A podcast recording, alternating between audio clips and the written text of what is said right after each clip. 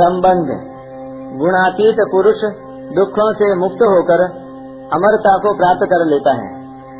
ऐसा सुनकर अर्जुन के मन में गुणातीत मनुष्य के लक्षण जानने की जिज्ञासा हुई। अतः वे आगे के इक्कीसवें श्लोक में भगवान से प्रश्न करते हैं। अर्जुन उवाच कैर्लिङ्गैस्त्रीगुणानेता नदीतो भवति प्रभो।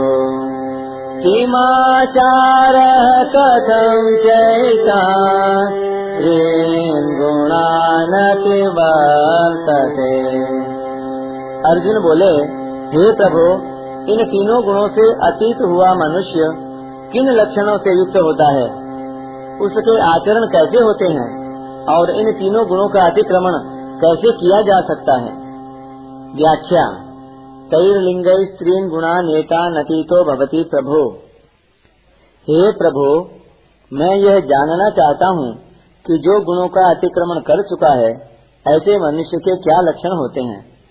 तात्पर्य है कि संसारी मनुष्य की अपेक्षा गुणातीत मनुष्य में ऐसी कौन सी विलक्षणता आ जाती है जिससे साधारण व्यक्ति समझ ले कि यह गुणातीत पुरुष है?